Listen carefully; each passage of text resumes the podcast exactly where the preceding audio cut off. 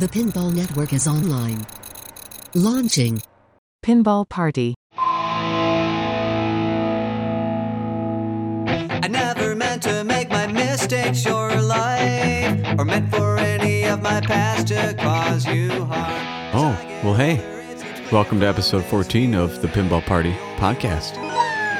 Well, sit back, relax, let's party. Don't wanna make you feel bad,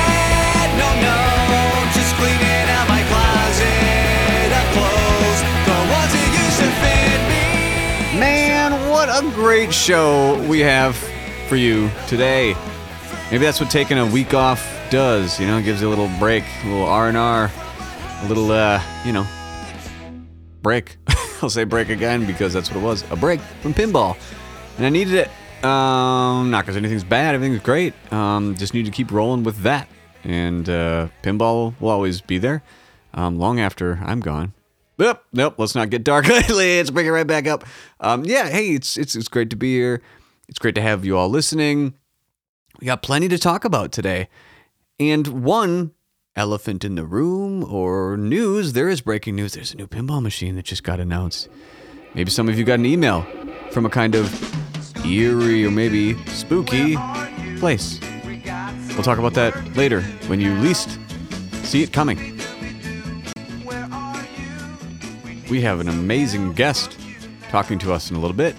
Mr. Ken Cromwell from Jersey Jack Pinball, the pinball manufacturing company that makes some of the most gorgeous, high end, wonderful, deep pinball machines out there. I got a few questions for him some hard balls, some softballs, and then we just have a good time catching up and talking pinball. But before we get to that, there's a couple people that need to figure it out. Figure it out. First and foremost is Doc Monday from Nudge Pinball.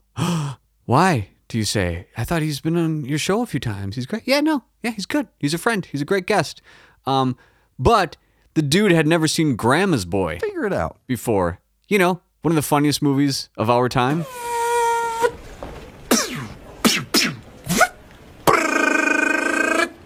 Adios, turd nuggets.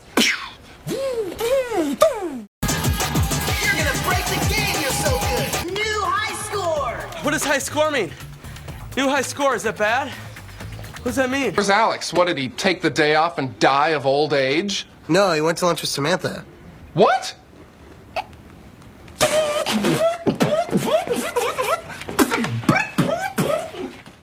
Grandma's Boy, heard of it?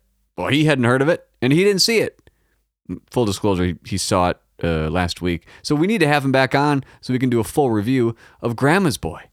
Anyone out there who hasn't seen Grandma's Boy, figure it out. Figure it out. And Stern, please, please, please release the Rush expression lighting kit. Please.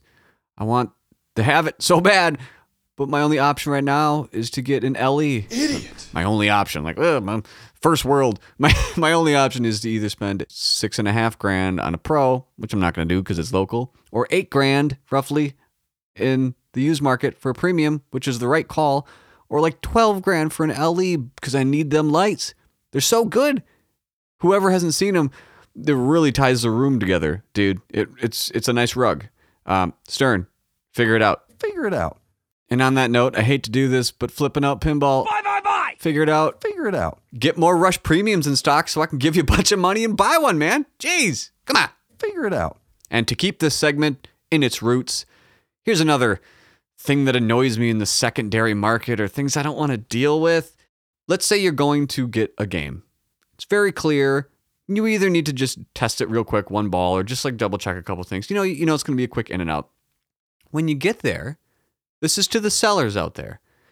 Don't make the buyer look at every game in your collection, tell them the story behind everything. Oh, I got this one, man. I got it for this, and look at like, and want them to be like, "You're awesome. Your collection makes you a great person, and now I'm your friend. Let's spend holidays together and get each other gifts." Don't force me to look at your fancy collection and have to give you compliments because if I don't, it's awkward and I'm a nice guy, so I'm probably going to do it. Come on. You know, here's here's kind of a good guideline. Let's say you're looking at a game and there's a machine to the left and to the right of it. Yeah, we can look at those. Those are, you know, in your peripheral vision and just hey, look at this one. Okay. Look at that one. Okay. I've looked at it. We did two. We did the game I came to play with plus two. That's the limit. Beyond that, figure it out. Figure it out. Actually, there is an exception for me, and that's Tony's games. I actually like looking at Tony's collection. Oh man, uh, we've done three. Maybe we'll do four in the future. Who knows? But hey, if you're listening, you have a great collection, and I like looking at it. so I guess you uh, have it figured out. Figured out. And after all that figuring out, I'm getting hungry.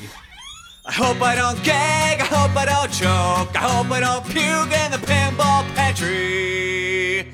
Blech. Yeah, you know what? Your mom won't do it. You smooch in my face. Your mom won't do pinball pantry with me this week because she didn't like the chips last time. So it's just me and you, Mabel. We're gonna eat these chips. Okay. So what do we have here, Mabel? Yeah. All right. So warning anyone out there doesn't like the sound of whoa, you're so cute. I know of uh, people chewing on chips. I'll be, you know, whatever, but she is so cute when Mabel eats chips. It's the best. But what do we got here, Mabel? You and I are going to do this, and we are going to rate these. Again, these are Lay's potato chips from across the seas with a spicy lobster flavor. Yuck. All right, let's see what we got here. I'm to open these up. You got to behave. Stay. Oh, they smell terrible. Why do you smell them? They smell terrible. I know you want one. Okay, you want to eat first? Or you want me to try? Let's let's see what you think. Okay, here you go. Just okay, Mabel. Wait, wait. Shake, shake. Good girl. Spicy lobster. Go ahead. Okay, you want another one? You didn't taste it? Is that what you said? Okay, try it again. Okay, and what do you think? Okay, I'll try. Now Dad will try. All right, here we go. Those aren't. Oh! Oh! Oh my god! I'm try again just to make sure. no. Here, you you eat them. No, man. Here, try. Really? One ball at the most because at the beginning, it's like slightly salty. Here you go. You like them. You go ahead. It's slightly salty and you're like, oh, it's kind of a chip. And then it kind of tastes like seafood, uh, lobster. So cool. You thought, and you continue to think, five out of five balls.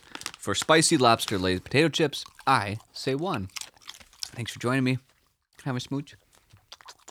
Thank you, princess. See you later. I hope I don't gag, I hope I don't choke, I hope I don't puke in the pinball pantry. Blech. You know, before we get to some listener email, let's do a little web surfing on the old Pinside. I just want to go here and I'm just going to click on forum and see what the chatter is. Uh, let's say for Sunday, December 4th. Well, let's see what the first few forums are just just for shits, you know, whatever. We got a Christmas story a 2022 pinball machine in the bar forum. Okay, what? Uh, we're gonna open that and check in a second. Um, Wednesday, the Addams Family 2.0. Uh, hey, speaking of Wednesday, very impressive show. Uh, five out of five balls, nine out of ten. It, just great. Um, everyone I've talked to, including myself and my wife, have loved it, and it's just cinematography is top notch. Anyway, Wednesday on uh, Netflix. All right, what else we got? Stern James Bond 007 Owners Club. Yeah, right. The, forgot about that. Bond is making its way out there. There's a lot of places around me that have it. Um, Tilt Pinball in Minneapolis, talk about that place all the time. But they have one. A lot of places in Wisconsin. We're waiting to get one in Reboot here in Eau Claire. I want to get my hands on it, but still haven't played Bond. But yeah, that kind of came out, right? I mean, it really long, rocky reveal, and then a lot of this and that. But hey, Bond's out. Hey, congrats, Stern. We did it. Sounds like the code is not done, to say the least. But hey, it's out there. Um, we'll see what the opinions are so far. Uh, maybe I'll click on this owners thread and let's let's go to the last page, as one does on a forum, and let's just give a quick temperature check on what the owners or people who have played it recently are saying. No editing. Let's just pick a random one. Anyone know what the code name was is for Bond? Any pro owners want to check under the playfield? Okay, people care about some strange stuff, but uh, whatever. Um, Premiums and pros at Cincinnati. I am not sad on the LE purchase. This is going to be a great game when the code is polished. Already a blast to shoot. Hey, good little. So hey, from my two uh, forum read so far, it's positive, right? cool. All right, what else does Pinside have for me? Official NFL thread. Yeah, of course, in the in the pinball website. You got the old NFL thread. What? There's a lot of these weird things in here like cooking threads or uh, gambling or just it's it's a strange amalgamation of just I guess, you know, people. Melting pot, right? And then we got a spooky Scooby Doo hype thread. Uh, yep, okay, yeah, yeah, yeah, hype, hype, hype. Uh, got a Game of Thrones for sale. We got Stern Godzilla Officials Owners Club. Yeah, surprise, surprise, uh, a Godzilla form. You know, I've brought this up before, and I'm just going to do it again just for the sake of, for whatever. I guess it's it's my show, right? Here we go. Talking about Godzilla. You know, I've owned Godzilla three times because the first time I had it, I liked it. I was like, hey, this is pretty good. You know, I, I got my plays that what I wanted to. I, I know, who knows, 50 to 100 games. It was, a, it was a pro, to be clear. And after that, I, I played it on location and premium. I was like, yeah, great, okay. And then I kept seeing the hype and kept seeing the hype. Like, I must be missing something. Everyone's saying this is number one. To me, I'm like, yeah, it's above average. It's pretty great. And um, so then I bought a premium and I got it. I'm like, yeah, of course, I was missing something. So like, all right, let's do it. Let's get in. And then I was like, oh, wait, you know, I- it's it's fine. It's good. You know, whatever. I'm not a really big fan of the right scoop. I'm not a fan that you can't really trap the ball that often or post pass really that easily. It's not a lot of control. You're kind of just going.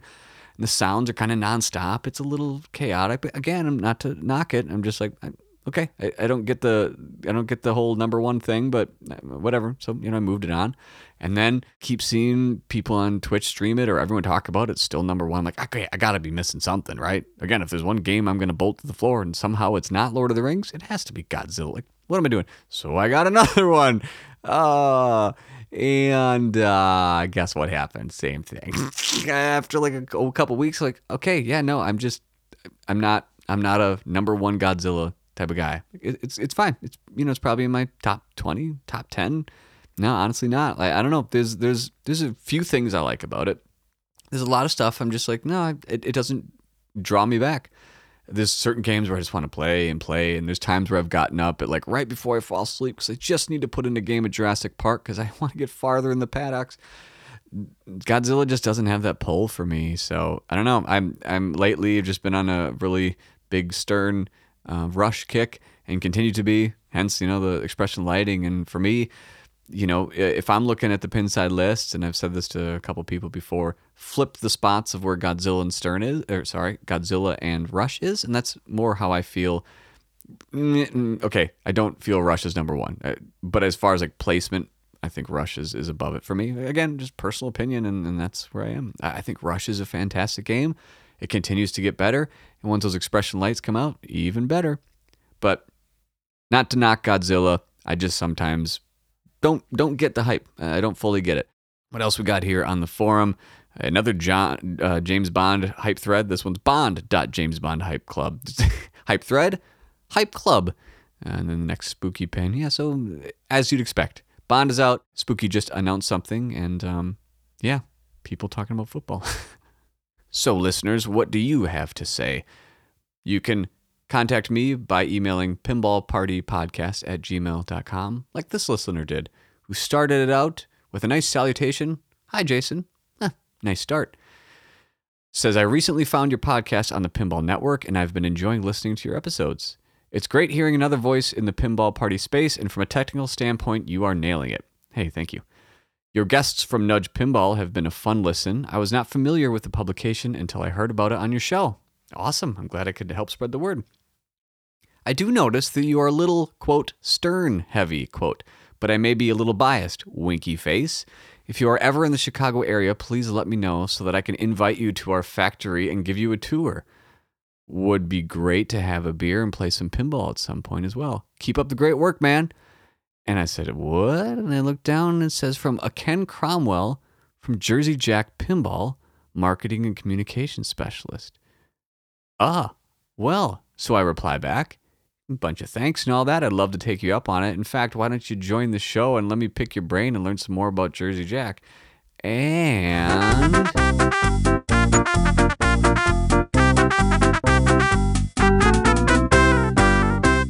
and we're a lot alike in the fact that like I burn through games like I've got a limited amount of time on Earth to play every single one of them. It's There you just- go. I love it. I, I, I am so with you on that.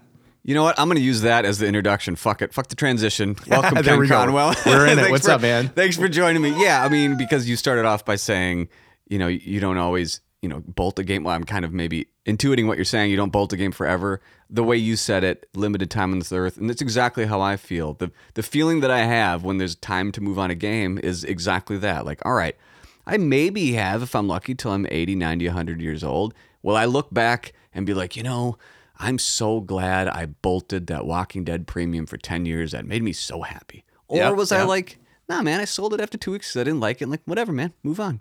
No, it's, and the other thing for me is that I really like to entertain. So when people come over, I want to have a change of environment here, and a lot of times that is with new pinball. You know, I want people to come in and play different things. I want to play different things. Uh, absolutely nothing is bolted to the floor uh, in this house, and I know for a fact when I get a game, it's only a matter of time before it leaves. But a lot of times I'll get these same games back because I, you know, appreciate them for whatever reason. Uh, so that's not foreign to me to have a game two, three times. You know, and it's Yeah. uh, yeah. I like how you said it. In this house, we don't bolt. Ga- we almost need a t shirt that says, I don't bolt. I don't bolt. because I'm the same way. Like, it's almost an insult to me. Or like, don't don't talk about bolting in my house. Yep. I don't bolt. Um, well, uh, before we get too far, uh, who are you, right? so, uh, Ken Cromwell. I'll say before you even tell me what you what it is you do and why we're talking, I got to say the name Ken Cromwell. When I first saw it or heard, it, I was like, that is a sweet name. That's Oh, like a thanks, Bruce, man. It's like a Bruce Wayne. You could be. You could either be a superhero or I picture you like reading The Hobbit to your grandkids by the fire with like a smoking jacket on, a Little big pipe. long pipe. Yeah, exactly. Yeah. That's what I picture when I see the name Ken Cromwell. So no matter what we say or what we do or people's opinion of you, the name's awesome. Um, but yeah, uh, If, if the know, first impression is the name, I'll take it. Uh, it's Yeah. I, I'm happy with it. I've have had it for uh, years, so I it- think it's it. Pleasing to say. Anyone out there who's listening, just start saying Ken Cromwell to yourself. Maybe people will think you're crazy, but you're here. Thanks for joining. Uh, why don't you tell the people what it is? What is it that you do these days in pinball? Yeah, so these days I work for Jersey Jack Pinball in uh, marketing and communications. So I've been with Jersey Jack almost three years.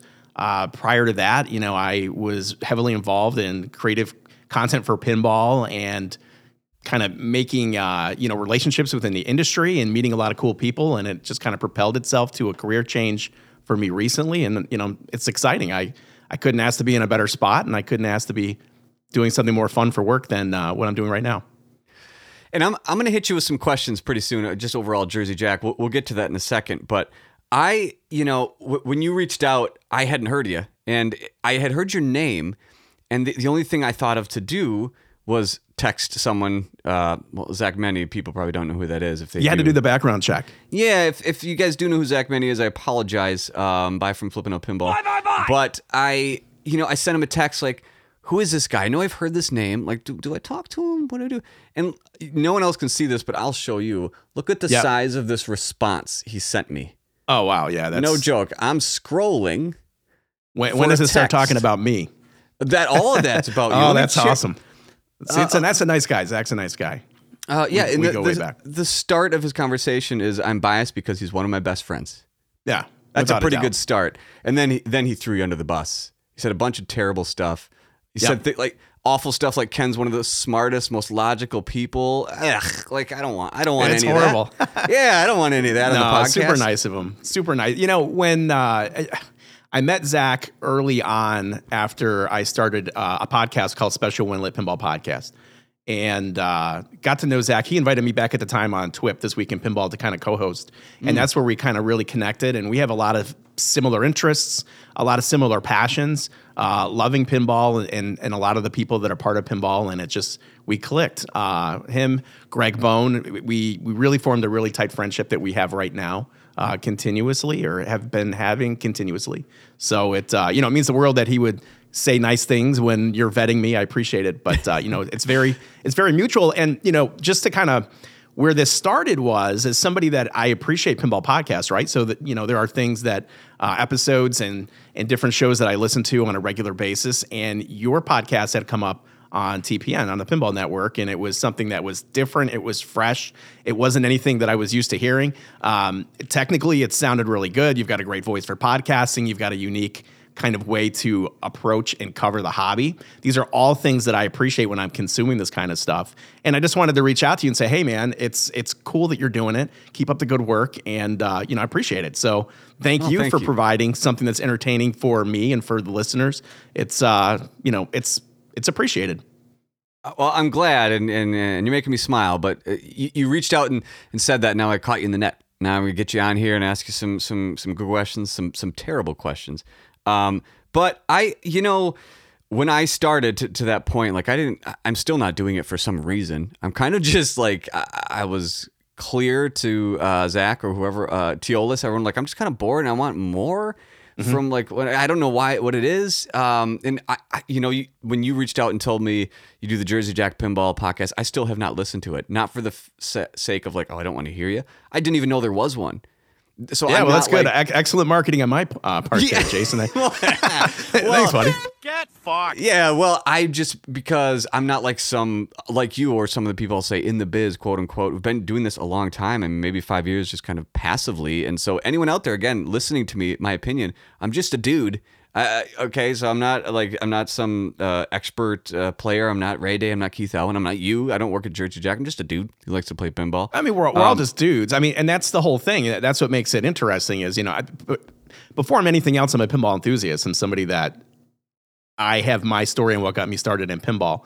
And those are the Hmm. kind of things that I wanted to talk about when I started the podcast. I had a buddy that we talked on the phone almost every single day about these stories about pinball. And it's like, let's do a podcast that just kind of allows us to discuss pinball. And, and we thought to ourselves, if we could get 50 or 100 people that would be interested in hearing our conversations, it would be worth it, you know, to keep going. And uh, 90 episodes later, over like 91 consecutive weeks, you know, we uh, we put together something special. It's cool to think that you know when my kids are older and I'm not here anymore, and, and my grandkids, they can go back and they can kind of listen to these episodes and they could see a time in my life where I was, you know, really interested in something that made me uh, want to be creative as, a, as an individual, as a person, and I and I, you know, all that. It's like a little time capsule too, which is something that I didn't think of going in, but you know, Yeah. nowadays it's something that's really cool, and you know, I, I think that's good for you too. I'm the same way. You know, the older you get, like things just mean something different and sentimental and looking to the future. And, you know, I, I guess similar to the conversation we had about bolting things, like things are, you know, when I was younger, it was like, I want money, I want a girlfriend, I want, you know, what I want all this fast stuff. I want this, all this immediate, uh, immediate pleasure. Well, I guess fake. of course I still do, but Yeah, right. uh, the long term things of why, like, I won't say certain things in the podcast because I don't want to be an ass or I don't want to actually make someone feel bad for being alive. Like people that do that, I'm like, what? What's wrong with you? Um, But, you know, and I'm glad you bring something like that up because, and again, I, I- I've got this fascination with uh, creative pinball content just because I've been from that side and, and I'm still creating content just in different capacity. It's like when you establish relationships with people, whether they be in the industry or people that are fellow pinball enthusiasts, um, you treat them like human beings because you have something in common and, and you just want to respect that individual and you would want to be respected the same way. So there's no ulterior motive to be nice to people. Uh, there's not a transaction that takes place. I'm going to be nice to you because I need something out of you. It's just, it's decent, basic humanity in my eyes. And it's, Yeah. I mean, absolutely. I was surprised, and, you know, not to really get into it, not everyone likes to hear it, but it's surprising, like starting to do this. That that's not always the case for some reason in pinball. Uh, I haven't run into that in other hobbies or like music, for example. Like, is there sometimes like this competition or like you know, not battle the bands per se, but you know, is there always like, is our band better than their band or am I a better vocalist? Sure, but it's always still the same as like you know, uh, all the tides lift all ships kind of thing. Like it's all just like whatever. This is not always in pinball. Uh, I'll leave it at No, that. it's not. It's absolutely instead of- not. yeah, like uh, maybe avoiding that that pitfall. Before we get to, I really want to pick your brain of some Jersey Jack stuff. First, I want to get to know your balls. We're getting to know your balls. Getting to know your balls is a series of questions. Just your general, you know, what do you think about certain pinball things? If you've heard the show, maybe you know where I'm going with some of this. But you actually said a question without, uh, well, you didn't propose a question, but when you were talking, like, well, that's a question I haven't asked anyone before. So I'm going to start with this one that you just made me think of. Oh, wow, Are okay. you? Yeah. Are you a pinball? Well, I know the answer, but I'm asking you anyway because you actually Yeah. answered it. Are you a pinball player that plays for yourself or to entertain others? Oh man, um, I honestly I think entertaining others is more. Uh, there's a bigger payoff for me than entertaining myself. Like I, I take greater pleasure watching other people be entertained by something I was able to uh, you know help introduce than kind of consuming that myself. Um, same thing with like gift giving around the holidays. Like for me, it's, it's so much more fun to give a gift to somebody and watch the reaction and know that I took some personal, uh, you know, interest into trying to find something that was cool for that person uh, versus receiving a gift. I mean, that's always fun, but yeah, for, I, for sure, I think it's offering the entertainment when it comes to pinball for me. It's very similar to when I hear, you know, Joel Engelberth talk about whatever he does. He's always friends and family, and, and that's one of the first things with TNA and the party games he likes. It's it's like almost the first thing for him. Where me, I, it's always a piece of it, but I it's usually low down on the list. But hey, that's just me. So I'm actually going to start including that in the questionnaire going forward. So thank you for your Outstanding. contribution. All right, so I'm going to start with some of the defaults. Uh, are you do you prefer location play or home play for pinball? Oh yeah, so absolutely home play for me. I just I think the older I've become, I've become a little bit more of a homebody for whatever reason. I kind of set up camp. I try to create the location feel in my house, if that makes any sense. Uh, we're going out and playing on location is fun and hanging out with people and socializing. I think that you're able to give pinball like a different level of attention when you're in a home in a controlled environment, whether it be for lighting or sound, and all these things factor into how I consume and really uh, judge a pinball machine. So for me, it would be it would be home versus location. Uh, I would go home. Okay. And when you're playing, what do you uh, smile more at? Reaching a multi ball or getting an extra ball? so for me, it's it's it's extra ball for sure. Multi ball is fun. Extra ball seems like it's much harder to attain, especially these days with code. Uh, and I, you know, it's something that's going to prolong my playing with another shot and another ball. Like that's that's for me. Okay. Yep. Do you have a favorite era of pinball? Uh, yeah, modern day era for sure is kind of where I feel most comfortable. In the past, it kind of would come and go in waves. I'd be on the System 11 kick. I'd be in this Bally William kind of 90s kick. But you know, when you look at the advancements of pinball from uh, all the companies, and you kind of see what pinball can really offer, and and, and again, we haven't hit the pinnacle yet, but uh, you know, we're we're getting there. We're progressing. So modern day era is very appealing to me. Do you have this? This this question gets less as we get closer to the the modern era. But do you like, love, or hate fixing things on a pinball machine? Uh, I I hate fixing things on a pinball machine, but if I do have to fix something on a pinball machine, I you know I, I do have a sense of satisfaction when it's repaired and it's ready to go. The uh, I guess I don't like the uncertainty of what might be happening Oh, if there's something same. that's you know what I mean. It's like all right, I know this is not working as intended. Yeah. What rabbit hole am I jumping down? Uh, by deep diving this, and you know, for most part, especially like the modern games, I, I think are a little bit easier to kind of address these little nuances. But yeah, it's I, I don't I don't particularly enjoy repairing pinball. And you know, it's right. If it's a if it's a bulb, for example. Oh, Mm-hmm. okay. Well, maybe if it's not every Jersey Jack game, we'll get to that later. But yeah, if it's a bulb and to see the bulbs out, oh, okay, I'll put a new bulb in. Uh, but yeah, when it's like for some reason that drop target keeps going down. Why? Why is it machine Yeah. gunning? What is it doing? yeah. Or why Yeah. is this? Yeah. Why is there just points adding up? The ball's just sitting here. Yeah. Why is the back things- half of the playfield have no lighting? You're like, oh, jeez. Yeah. There we go. Uh, why is it on fire? Uh, that I mean, that one usually you can figure out. But I had um, a story with uh, with a game where I saw smoke under the playfield and thought it was a feature. Uh, quick, quickly Oh. realized it was not. So, but yeah, that happens. so you will fix games. Don't love it, but whatever. Yeah, I, I think you- when you own pinball, there's just a certain expectation that you're going to have to do some type of maintenance, whether it be pre- preventive or some basic repair, and then you gain your confidence every time you're exposed to something that you think that you can't fix. Uh, and Absolutely. then next thing you know, you're fixing your buddy's games, and it's it's almost like you don't want to tell people that you can repair pinball because they're going to rely on you coming over. It's like when you get a pickup truck, you don't want people to be asking you to move furniture all over the place. It's kind of the same same uh, mentality. I think for most people, it goes a bulb first, like, oh, I can replace a bulb. Yeah. And then it's like a switch. Oh, it's just a switch. And then it's like opto.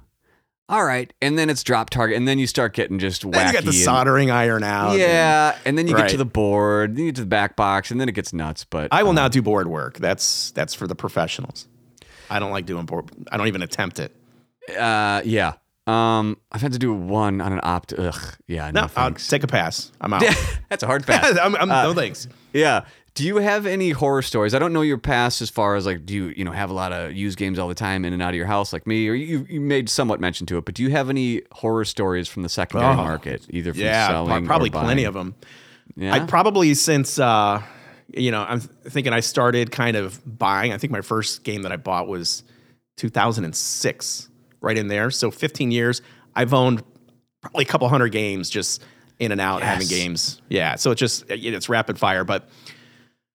I don't want to get specific on what the machine was or where the location was because I don't know if this individual will remember this, but it was uh, Sure. maybe four years ago. Went over to somebody's house to check out a game. Um, felt a little uncomfortable sitting outside. I wasn't able to get into the house right away. Long story short, guy brings me in to show me his cool stuff inside. I'm looking at some pinball machines, and then he asks me, "Do you want to see the this game that he was restoring for his buddy that was in his basement?" I was like, sure, I, you know, I'll go check out a restoration. Yeah. Walking down the basement stairs, and it became very apparent that there was something like textured on the ground, on the on the floor of this cement basement. You're wearing And shoes or, or your shoes got, are yeah, off this of point? course, got my shoes on. You know, I always Yeah. ask, hey, do you want me to take shoes off? It's like, of course. He said no, and there was a reason for this. Uh, just piles and piles of just dog crap, like What? everywhere. Dog shit. Literal, man. So it was like at first I'm stunned, right? Because there's there's the smells permeating from the basement. There's this on uh, there's I wasn't walking on it yet because I was on the stairs. Oh, and I'm like, I'm gonna have to Indiana Jones this if I want to even get close to the pinball machine. You know, I'm gonna have to kind of tiptoe, hope something doesn't hit the bottom. And look, full disclosure, I don't, I don't, I that uh, one reason I don't have a dog is I don't want it in my yard. I don't need to go to somebody's house and try to avoid it in their basement. So he apologized. He said, "Oh, I forgot to take the dog out today." Uh, There was like 80 piles, like all over the place. Just once. yeah, that's a that's a lot of shit in dogs. he gets this uh, like push broom and he starts pushing these piles uh, to clear a space and they're rolling and they're ricocheting off the wall and they're forming this back panel. It was just the oddest thing and uh, i just i never went off the bottom stair. I said hey i appreciate it. Uh, you know just the whole thing was pretty off-putting and and i was like i've told that story a couple times but it's still shocking and it's uh, makes me queasy thinking about it right now. It's Your story. I, I had a story that started exactly the way that you did, but as soon as you got to the dog shit part, Yeah. story's different. So No, yeah, I was not It's expecting different. that. yep oh What's going through this guy's head?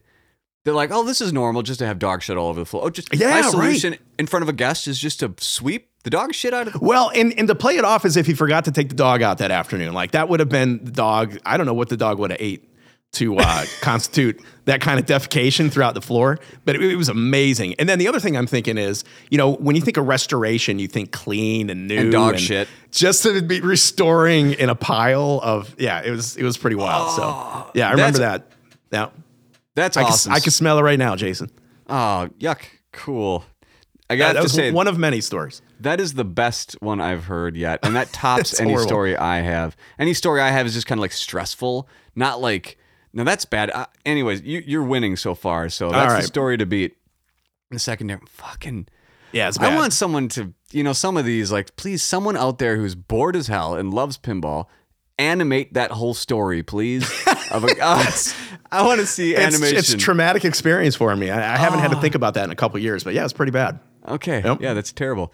Um, all right, let's let's change it up then. Um, All right. Total 180. Maybe this is you know I don't know. I've never asked someone who works at a manufacturer because this is some maybe a point of contention or maybe it's not. I don't know. Mm-hmm. Are there any mods that are valuable to you as I guess separate yourself from you know Jersey Jack? Is there a mod that's valuable to you? A mod, as in uh, something Like that I a- would go out and buy, or Or like when you're buying a used game, like oh right, I'm I I Okay. can see why they would add two hundred dollars. Or you're selling a game and you expect Sure, this sure, mod is available. Yeah. Uh, for me, it's actually easy because I've thought about this before. The two mods that I think warrant return on the investment, because a lot of that stuff you put into the game, it's pretty, but you don't really plan on recouping costs on, Right. on that when you're adding to games. Um, and, and not in any particular order. I think color DMD is a huge deal for DMD era games. Um, you've got the LED version and the LCD version. I've always been partial to the LED version because it kind of creates that dot separation that I like. Sure. Uh, secondly, would be pin sound. If you're the type of person that likes to increase, you know, uh, the audio of a game and, and hear things you haven't heard, and then do custom sound mixes on, you know, some of these older games, uh, that pin sound board is incredible. I, I had a pin, I had a pin sound that I put in a Twilight Zone And it really just kind of changed the dynamic because you had an original Chris Granner version of the music that never made it into the Twilight Zone that you could then you could play. Uh, you had the original um, the original orchestra or score that you could play. I did a custom Pink Floyd mix for my Twilight Zone. Good call. That's the right game for that. Yes, and it was like I was a little bit hesitant in doing a Pink Floyd, uh, you know, kind of music score because it, it tends to be a little bit more slower, psychedelic. But it went so well with Twilight Zone, and to kind Yeah. of slow it down musically and to really take it all in, um, I was real proud of it. I had a lot of people that had come over and they really enjoyed it. Um, so yeah, I mean that's Pin Sound is is pretty solid, and I think Color DMD are pretty solid, you know, for the uh, your Bally William DMD era games. I'm the same way, and specifically for Lord of the Rings, those are the two. Anytime Yes. I've, like you, I've owned Lord of the Rings, I don't know, four times. And I've, there's been times where I put the color DMD and pin sound in myself or I've bought it with it. And every time, oh my God, I, I've gone down so many pin sound rabbit holes um, with Lord of the Rings. But when you It said changes the whole game, Lord of the Rings. hundred I mean, percent, it's it's almost like you could never play a stock Lord of the Rings ever again. Once Nope. once you hear the improvement off of a pin sound, it's just it's pretty it's pretty remarkable. My only negative to it is, and I, I think I mentioned this in the podcast many episodes ago, is that the pin sound adds that like 20 second delay when you turn the game on because it has to boot. Yep. And you know, like those old DMD games, you can turn it on and play it within one second. So there's that like immediacy that you kind of lose. But hey, it's first world problems. You know, Yeah, creator deal. tragedies, man. Yeah. Yeah, Woe is me. Um, uh, yeah. But when you said Twilight Zone, when I picture it, for me, Twilight Zone, the era was playing at a bowling alley with a bunch of, you know, potheads and smoking cigarettes and stuff. So tw- Mm-hmm. uh, Pink Floyd is like, oh, yeah, that's probably what we were listening to on the way to play it, anyways. Yeah, So that's why I'm like, interesting. wow, that is a good call. Um, okay. Two more. Look, if you if you ever get a pin sound in a Twilight Zone, I'll share my mix with you and then install it and just mess with it. Yeah, it's it's pretty fun. I like it. My God. Okay. What is a game that you were surprised you liked at one point? Whether it was, you know, on location, everyone said it was garbage. You played like, wow. Or, you know, you, you got it home in a trade. I don't know. What's, what's a game that surprised you? Uh, so a game that surprised me, just because the theme had not called to me at all, and I thought it was kind of hokey for pinball, and uh, and you know the the artwork was was pretty poor, and I was like, ah, I I will never own this game. I ended up owning it and liking it, and that is uh, Baywatch. I don't know if you've ever played Yeah. But it's No, got but kind of a quirky Joe Balcer layout. It's fun to shoot. It's uh, you know, the theme is all over the place. Some of the DMD animations are are uh, kind of wild, but it's just a fun shooting game. And you know, I, I think bang for your buck, Baywatch is one of those games that'll give you a pretty good playing experience, and you can have some fun with it. That's a DMD era, right? What is this? Yeah, yep. Yeah. One of those uh, DMD XLs, like the huge ones. I saw someone's arcade uh, like tour on YouTube the other day, just you know, on YouTube for whatever reason, going down a rabbit hole, and Right. someone had a Ghostbusters. I think it was a Ghostbusters with like a super long DMD, like the DMD that's in those you know Chicago remakes on like Attack from Mars or those. Oh, wild. Is Yeah. that a mod you can just do that I'm not aware? I've never. I seen don't know. someone do that. I've owned Ghostbusters, and it, you know, at, at no point do I recall seeing it like a an No. extra wide DMD for it. No, someone put one in. Uh, weird and yeah, okay. It's Uh, crazy what people can do. Like the the, homebrew market, uh, not homebrew because I think you associate that more with like making pinball machines, but like the home mod. It's it's amazing. It's some of these uh, are pretty intricate, very well thought out, you know, executed add-ons for these games. It's crazy. Yeah, I mean, when you think of like TNA, like that was essentially a homebrew, and suddenly like, oh wow, that's a that's a lot of good stuff in there. Yeah, TNA is Uh, a fun game. Yep. All right, last two questions. I lied before. We said I have two. Now I have two. What's your favorite machine right now? Could be the favorite machine of all time, and it still is right now. Or like right now, what's the game? Like, yeah, this is the one I always think of and want to play. you know, it's it's. I would probably be biased talking about my favorite game right now because I work for Jersey Jack Pinball. But I mean, my favorite game of all time because it was something that really got me even more interested in pinball. Just what I was talking about was Twilight Zone, Pat Lawlor game. Hmm. Um, I love the theme. I love the sound. I love that it's a wide body. I love that they're stop and go. Uh, there's not much that I don't like about Twilight Zone. So when I think about, hey, what is that game that uh, I just think I love, and and, it, and it's Twilight Zone. I'm curious what your answer was about to be before Twilight Zone, since you're biased. What is- is there a Jersey Jack game that's your Yeah, you know, now? so uh, Jersey Jack games for me again. Uh, I don't want to sound like I'm drinking the company Kool Aid, but I mean, I took a lot of thought into if I ever wanted to work in a pinball, where would I want to work? And there's some great pinball companies, but there was always something about Jersey Jack games that uh, you know they're just special. Uh, they don't release, or you know, at the time we weren't releasing uh, games as often as other companies, and to be able to, I, I you know what it was? It was Hobbit was the first Jersey Jack game that I saw, where I was like, this is the most beautiful pinball machine I might have ever seen in my entire life. It was like something that I I couldn't even conceptualize. I couldn't even think of pinball looking like that and presenting like that.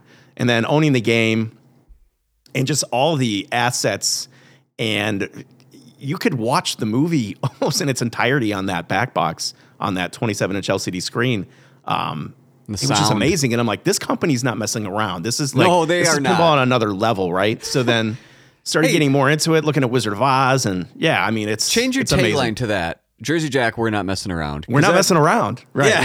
pinball like you've not seen before. It's but it's the truth. Uh, okay, we're gonna we're gonna go deep dive in Jersey Jack in just a second. He's the last question. Yeah. So if that's your favorite game, what's your least favorite game right now? Um, my least favorite game. I think all pinball has something to offer in some capacity. You can find redeeming qualities. Agreed. But I remember playing Millionaire. I picked one up. Um, it was a System 11 game, like mid 80s, mid late Okay. 80s. Picked one up on a really good deal. Got it home, set it up, plunged the ball, didn't even finish the ball, and I moved along to a buddy across the street. Um, I just could Wow. not. It was literally that fast. I could not get into it, and I was immediately. I'm like, and again, no disrespect to anybody that worked in that game because of course. I'm sure there are things that I like and things that I create that people don't like, and it, it is what it is. But Yep. I just I remember specifically not really uh, enjoying that game. I'm like, I'm going to retheme this. Then I'm like, you know what? I'm I'm just not going to do anything with this. I'm going to pass it along. Had a buddy across the street, picked it, ended up uh, you know doing some minor restoration work on it, and, and he enjoyed it for a long time. So everybody was happy at that point. I brought a game back, introduced to somebody else. They got to play pinball. You know, no harm, no foul. Ah, Okay. Well, thanks for playing. Now Yeah, I want to, I, I'm going to hit you with a bunch of Jersey Jack stuff for, for many reasons. One, I want to know, and two, when you reached out, I purposely wanted to like, you know, thought, oh, I should, you know, brush up on my Jersey. No, no, no. I want. There's plenty of people that don't know a lot of things about it, um, including myself. So some of these questions, Mm-hmm. I forgive people out there who think this pinball podcaster didn't know about. No, I'm just again, I'm just a dude. Like I, I don't, I, whatever. Uh, I don't know everything about everything in the hobby, and and and I don't know. I want to learn. So I have s- plenty of Jersey Jack questions. Some for myself, some some friends that I've asked via text or whatever, and just things. Yeah, that no I've- problem. Okay, and uh, you know, feel free to answer however you'd like. Um, we'll edit as needed. um, no problem. so let me start it out. Let me keep it real and start out with a lot of people's question and my question: Why do the flippers feel underpowered compared to other games out of the gate? Hmm. Okay. Um, so I would Somewhat say that. subjective, maybe, but that's what I feel and hear sometimes. No, that's a fair question. I first, I think that it's important to realize that every manufacturer, in my opinion, has a different feel with the game. When you when you sit up and you and you play, say, a spooky, or you step up to a Stern, or you step up to a Jersey Jack, um, these games have identifiable features that you just kind of grow accustomed to, and you you are used to when stepping up to that manufacturer's game. Um, with the flippers on Jersey Jack Pinball, I know recently, and this goes into Toy Story 4, which is our most recent game, our head of electrical engineering, uh, Tony Tum- Tumanero, he made hardware and software changes and some thermal management to increase the efficiency of, of our flippers. Okay, so we had recently been to a couple pinball shows since the release of Toy Story 4, uh, with that being uh, Chicagoland Pinball Expo, uh, recently IAAPA, and Free Play Florida. The feedback that we've received uh, with the flippers, with this kind of change in our technology and our change in approach, has been positive. So for those that might feel like these flippers have been maybe not as powerful as as they'd like, I think that the changes that we made give you a, another reason maybe to jump in and, and play, you know, our most recent game. Get a feel for those because you're gonna you're gonna notice the difference. So that was I wanted to start start off with just kind of like a hey, almost an elephant in the room to some people question, and Sure. then and then let me give you my opinion on uh, quick Jersey Jack games and why when you reached out and you gave me you know a little am I stern biased? No, absolutely not. I when I started back. Well, well I mean, in, in the email that I sent you, I said, "Hey, I appreciate everything that you're." Uh, Oh, yeah, yeah. you know. I- I took it right. I, I love yeah. it, but it's like ah, maybe you could talk a little more Jersey Jack, and uh, and then you invited want- me on, so I was like, this works out perfect. So I yes, appreciate in many it. reasons. Like I, ah, this is my thing with Jersey Jack is when I first played one, which was kind of in the air when I came back. The first thing was I saw Wizard of Oz, and I was like, "Whoa, what?" Again, we're not messing around, is what I ho- thought in my head. I'm like, "Oh my god, what Right. the hell is this game?" I played it with my wife. Uh, I think it was at Tilt Pinball in Minneapolis, and this was when I was getting back into the like I might buy a game era. You know, I had my ha- my past of Attack from Mars, Addams Family, like everyone does, kind of growing up or whatever, or at least somewhat. And that was one of my first like, whoa, what has happened to this hobby? Holy Yeah. shit! But every other game didn't seem to have that. I was like, what the hell is this? This is like, this has to be like a twenty thousand dollar game. Like, what is in here? Like, I was so impressed. The the flippers or around the house, the tornado like little Yeah. playfield thing. Yep.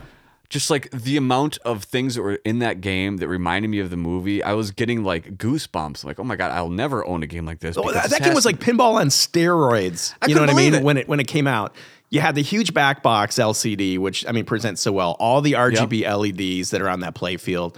Um, you you had uh you even had little LCD in the playfield in the crystal ball area. You had a couple upper playfields. I mean, it was sick. It still is sick. It's still one of the games that we get asked for every single week. Ah. People want to buy Wizard of Oz. I want to as well. And I then the next time I really knew what it so then I, I go through the like the era of like I bought a game or whatever. I couldn't totally tell which games were Stern. I didn't know. I didn't care, you know. Could mm-hmm. just after a while I could tell like this must be that Jersey company because I'm seeing similar things like a giant screen, something sounds great, and there seems to be way more in the games than everything else. So my next game was actually Pirates. So I played it again later. I'm like, again, Oh, yeah. same reaction. I was like, what the hell? There's so much in here. I don't even know where to start in a good way. I'm like, I'm overwhelmed in the most positive way. I never and that was Eric Meunier's first game. You know, he came on to uh, to Jersey Jack originally as like a electrical engineer. I think he was doing things with our lighting and stuff. And when Jack Guarnieri, the company founder, said, Yeah. "Hey, you're going to be a designer," and you know, gives him the opportunity. That's that guy's first game, Pirates of the Caribbean. you serious? It's it's wild. It's crazy. Well, So, okay, well, what is yeah. that budget? That budget you give them? What? Just like here's infinite money because when I see that game, I just think like this is there's no creative restraints here in a, in Sure. a great way. There's everything in the kitchen sink, but not for the sake of it being there. When I see pirates, I I, I talked about this when I had the Buffalo guys on because that was um, I think Kevin's son's favorite game. Mm-hmm. My thing is I would love to right behind me have a pirates so I could play it forever, but I don't have. 20 grand just oh it was Yeah, grand, sure. 20 grand and go buy one quick um so my thing with jersey jack is always like i want more it's just like i, I don't have enough exposure to it they're expensive sometimes cost prohibitive but Mm-hmm. it's um oh, anyway so that was the next one was, was pirates and then i ran into dialed in at uh, i was doing a trade on a deadpool for something so you know what is that 2018-ish I didn't know about Dialed In. And I saw this game in this dude's collection. I was like, that thing is pretty. What is that? He's like, oh, you haven't heard. And I hadn't because I had been on one of my little breaks. He Right. this game called Dialed In. And he asked, you know, the people who made like Wizard of Oz? And I was like, hell yeah. Like, what? He's like, this is, you know, I don't remember if it was your first non wide body. I forget. But um, I played it. And I was like, the first thing I said to him was, I've never played a smoother game. And I've never played a game that looks better. He's like, oh yeah, that's Jersey Jack. I'm like, and it was solid. It felt like it was a million bucks. Like, like I don't even know if I Oh, can the, tilt the this feel. thing. Yeah, you're not going to Yeah, nudge, it's just nudge rock very easily, solid, right? dude. Yeah. Um, and, and to your point with the smoothness, I, the smoothness of the shots. Again, that's another Pat Lawlor uh, design. Um, the ramps don't even seem real when you're shooting them under the glass and dialed in. I mean, it, the, Right. the shot flow is that impeccable. Uh, it's super super smooth, and that was one of the first things that I noticed back in the day playing dialed in for the first time. Was just like it doesn't even feel like I'm hitting these ramps because it's so it's just so smooth. It's awesome. I felt the same, and I feel the same whenever I play Wonka. Is that eh, you know when Another I say another a Pat Lawlor game, right? It's so smooth. Each ramp, I'm like, wow, I can just hit this forever in a good way. And uh, anyway, uh, Willy Wonka to me, when I play it too, for me, the one I've played the most. And it's again, there's so much depth. I would, would want to have this in the home to really experience because it just feels like I can't even wrap my head around how much there is in this game in a good way. Again, um, it's just that t- to your question, email and overall, like Sterns just seemed to be the most prevalent, the most at least. Oh, there's there's a cheaper version, cheap quotes, uh, you know, pro versions and this and that. But um, before I get to the rest of the questions, this is my personal one. Is just, will you please uh, retain every sort of Tolkien license and make a Lord of the Rings, a Ring of Power, a Hobbit. Please, you don't have to answer that. I'm just asking you. Please make it um, so I can buy, or a remake a Hobbit so I can have it. Please, um, or Harry Potter. Uh, those are the ones Potter. that, to me in my head. I'm like, no offense to Spooky or Stern or American anyone else, but I think if, if oh, and I've asked my wife who's seen um, Wizard of Oz and you know a passing hobby of pinball just through me. When I've asked her like, who would you like to see um, make a Harry Potter game? Oh, Jersey Jack. Are you kidding me? And, and I feel the same way. You can Yeah. make those flippers barely work, and I'll buy it. So no, no who cares about Well, the we flippers were- at that point? We would make sure we had working flippers. Uh, but please make the flippers work. Um, well, it means a lot that you would say that, right?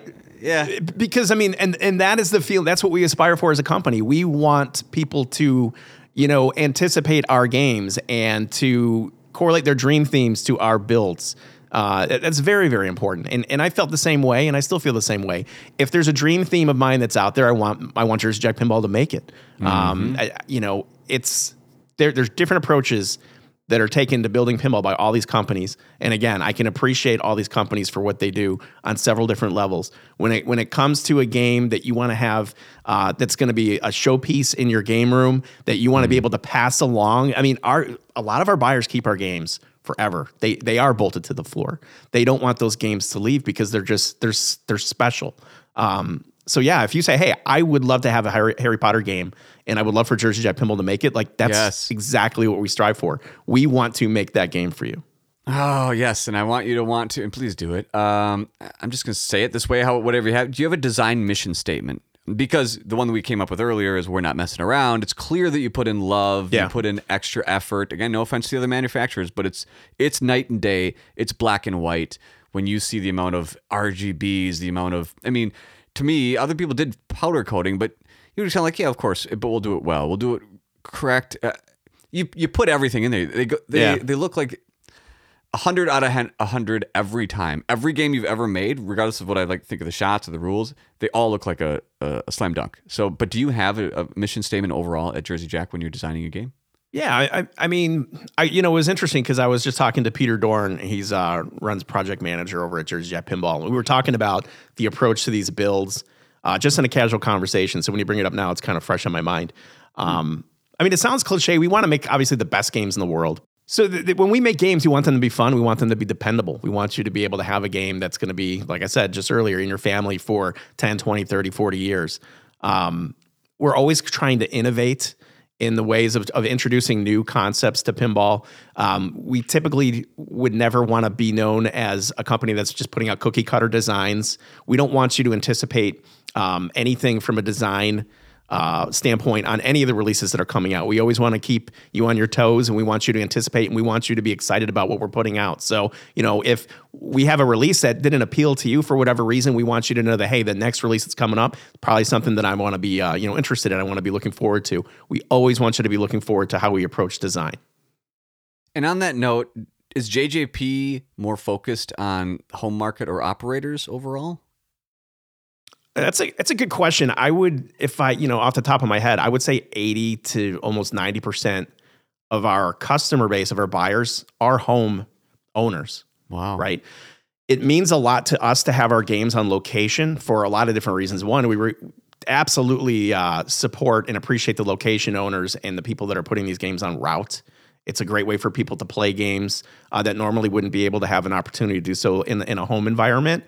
Um, in fact, when we launch titles, we want to make sure that a lot of those first games are going to locations so that they can get out there and people can play them. It's great for us because we get some initial feedback as to what's going on. But again, it- we're introducing the product to several people, um, you know, versus maybe one person that's going to be playing it on day one in their house. So yeah, I mean, we don't focus necessarily on the home owner. We recognize the location play, um, but as it stands right now, majority of our buyer base uh, is the home. So we want to make sure that we're making games that they're approachable. When you come up on location, you can kind of get an idea of the rule set and you can get flipping and get going. But for somebody that's going to own this in their house, we want to have the uh, rule sets to be you know deep enough and complex enough to where you're always you know uh, going down, hitting the start button, and and thinking that you might see something that you hadn't seen you know in a previous game. I think that's important too. Yeah. Um, to switch it up just a little bit, for Kale's sake, he, I think he, him and Steve have uh, Steve Ritchie. I'm talking about have a little uh, maybe friendly, friendly competition. Of who knows? I don't know where this is coming from. Uh, he's wondering, have he asked, has Steve and Pat gotten into a fight yet? I'm assuming he's talking about Pat Steve Lawlor. and and- Pat, Pat Lawlor. Yeah, yeah. Uh, Have so you seen him throw down? No, I have not. I, so Pat retired uh, shortly after the release of Toy Story 4. So end of June, maybe Pat officially retired. So those guys are not in the office uh, sharing office space uh, on a day to day basis any longer. But I know back in the day, I mean, these guys are the most prolific, celebrated pinball designers in the history of pinball. Pat Lawlor and and Steve Ritchie. And there was huge competition between the two of them and their teams back in the in the heyday. You can ask either one of those guys, and they've got stories where you're you're listening to this stuff and you're like, wow, I, I can't even believe that that kind of stuff went on back in the day. Because you know nowadays, like I don't I don't know if you could even get away with with some of the uh, you know tenacity that was going back and forth. But when Pat and uh, when Steve had come over, I think Steve came over in August of 2021. Um, I think both of those guys were in a point in their career where uh, they certainly had a mutual respect for one another. And it wasn't a situation where they wanted to get in, in each other's way. They're always going to be competitive guys. You can't take the competitiveness out of a pinball designer. I just don't think it's possible. And you but I think shouldn't. it, no, and, and I, I absolutely, I don't think so. But I, I think it was a situation where they had that mutual respect for one another, and they would have been more apt to help one another out if they needed it, versus trying to get in the way and hinder somebody's ability to have some success.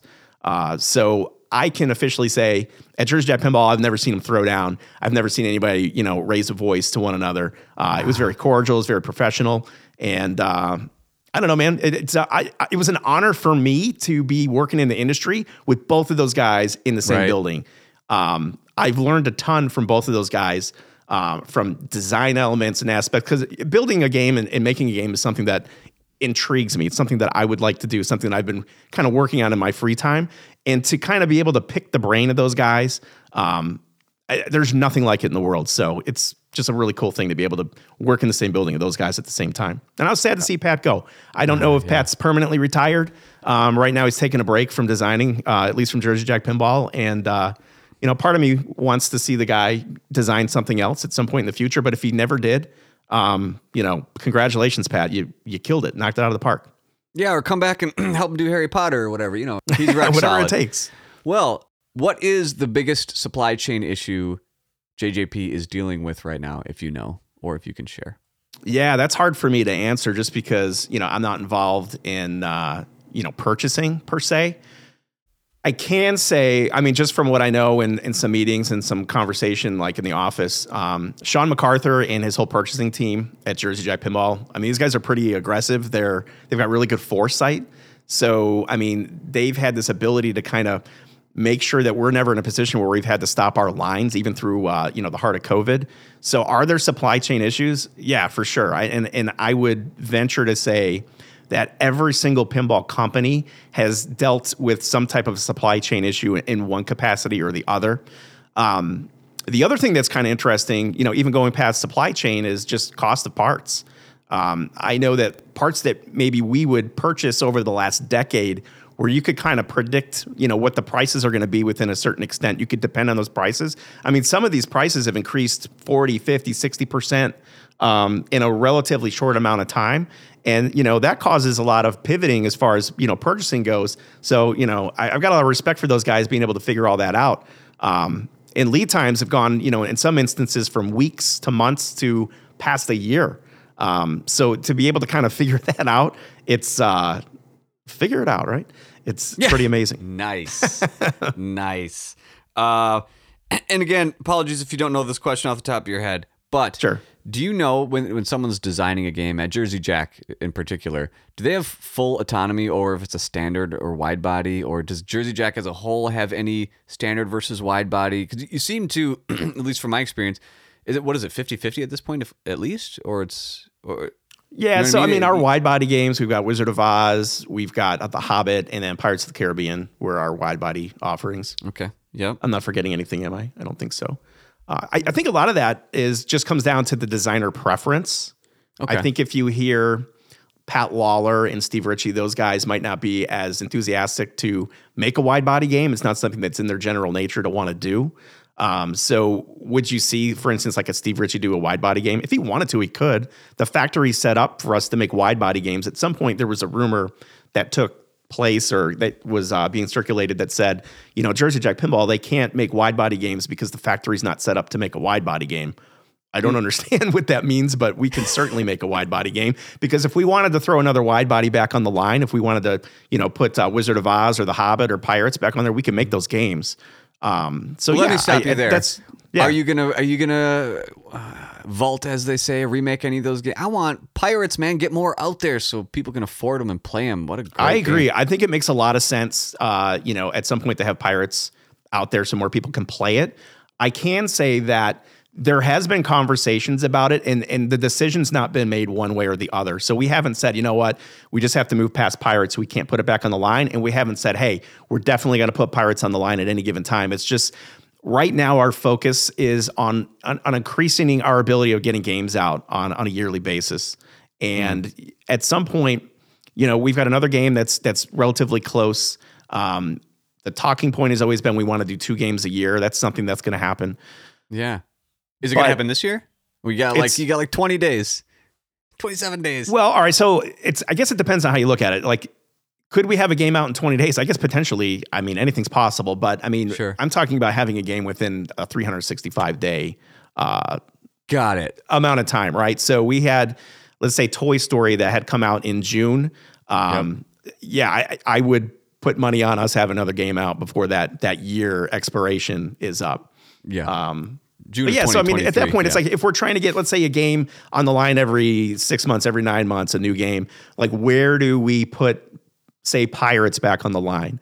Hmm. Um, as the company grows and we have two manufacturing lines, it's it's like, hey, we could make two games at the same time. If we added a third line, that's something else that we've considered. So we've got options. Um, and, and again, I'm I'm not trying to bypass the question of pirates, No. but I mean, if anything, I'd like to give some optimism that at some point I would hope that you know it would be something that we're able to do. Do you know? And it's okay if you can't answer this. For those three games, uh, Wizard of Oz, Hobbit, and Pirates, is licensing the halt for any of those three, or, or is that in general? That's not as big of an issue as some people might speculate. Because it seems like on Pinside or everyone else, nine times out of ten, people are saying, "Oh, it's the license and it costs too much." That's of course not. Like they know what they like. They work there and they know what they're talking about. I've heard, right. You know, uh, sorry not to speak for you, but please answer this. I've Mm-hmm. heard from some industry insiders here or there through the campfire that that's really not always as big of an issue as you might think. But Yeah, I don't, I speak don't know you. that it always is the issue. I mean, if you think back, I- we Pirates is owned by Disney. We just did a Disney Pixar pin, uh, so the relationships there, um, you know, licensing for sure. I, I know has played a role into maybe uh, decision making for companies putting games back on the line.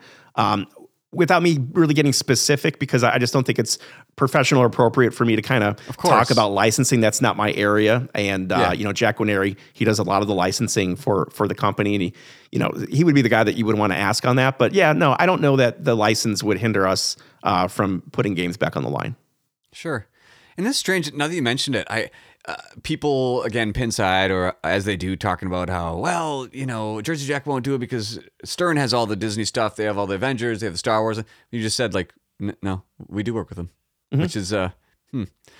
So it's it's not necessarily true. Again, hey, probably not the right question for the not the, the licensor guy, but Disney's okay with giving licenses more than one manufacturer. It sounds like you know. I mean, Oh man, I mean Disney's so big. I think it would uh, it would be hindering for them not to share Yeah. their licenses with, especially with competing companies. As long as you're representing the IP appropriately and everything's on brand, it's beneficial for everybody to you know be able to have access to these licenses and then have some type of creative force in pinball. Mm-hmm. Can I ask about pricing at all? Not like, oh, what are the prices going to be in the future, but like, but like just an overall.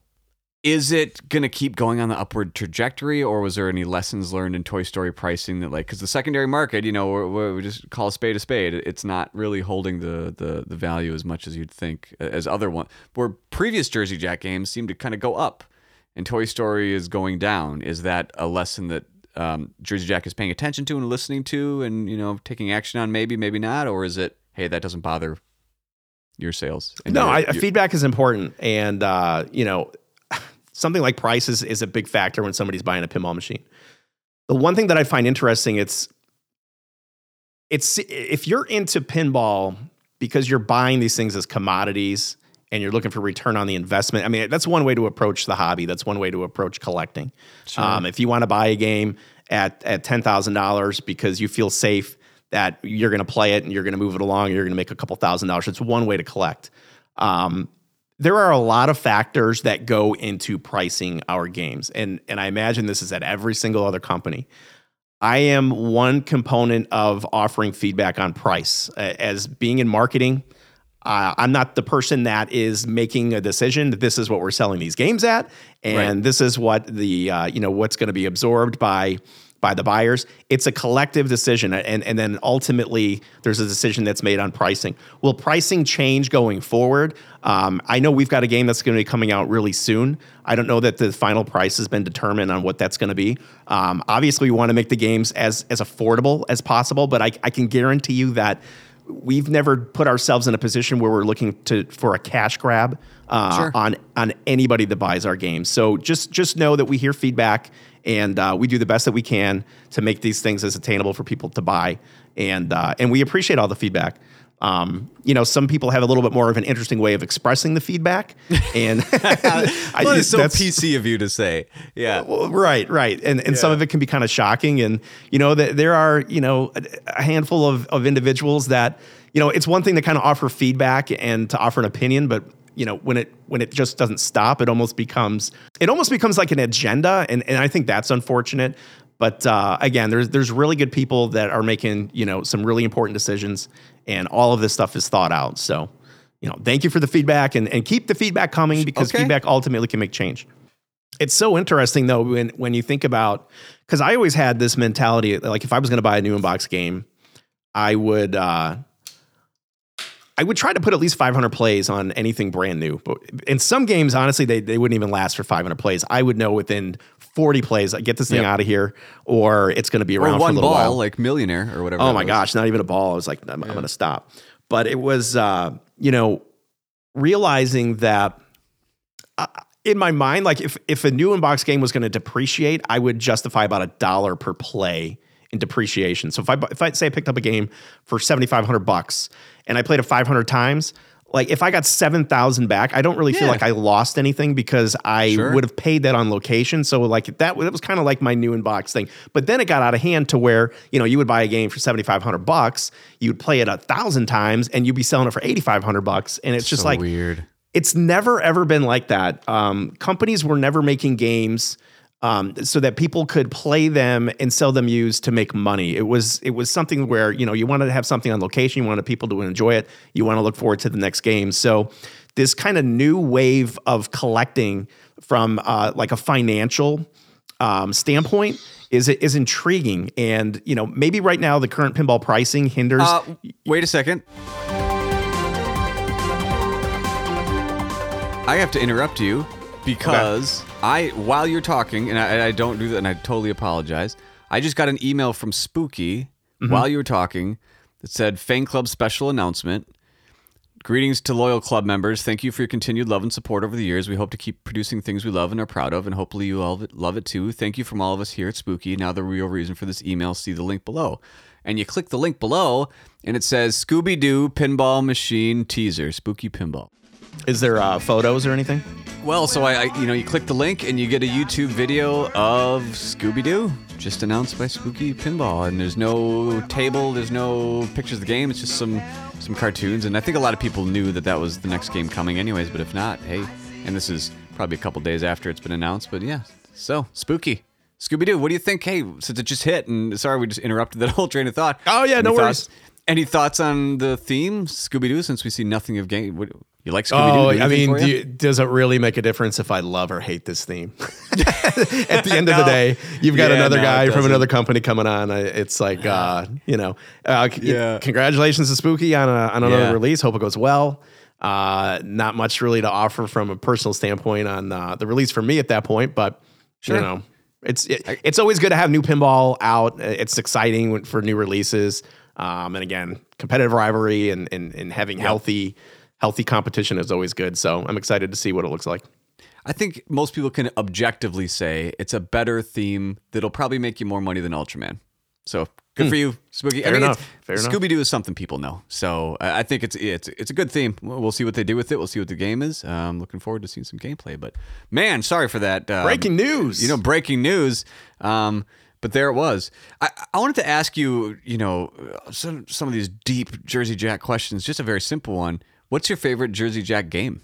I know what mine is, but do you have a? Can you pick a favorite child? It, you know what? It, it alternates. It kind of fluctuates based on what's going on. Um, I'm loving playing Toy Story 4 right now. It is our newest game, but it, it is just a fun game. It's uh, it's how pinball is meant to be enjoyed. I think it's it's it's kind of it's laid back. It's not too intense where you're freaking out. It's it's just fun. It's a recognizable theme. Uh, For that, I really appreciate Toy Story 4. Uh, Willy Wonka's always been a game that I've really been.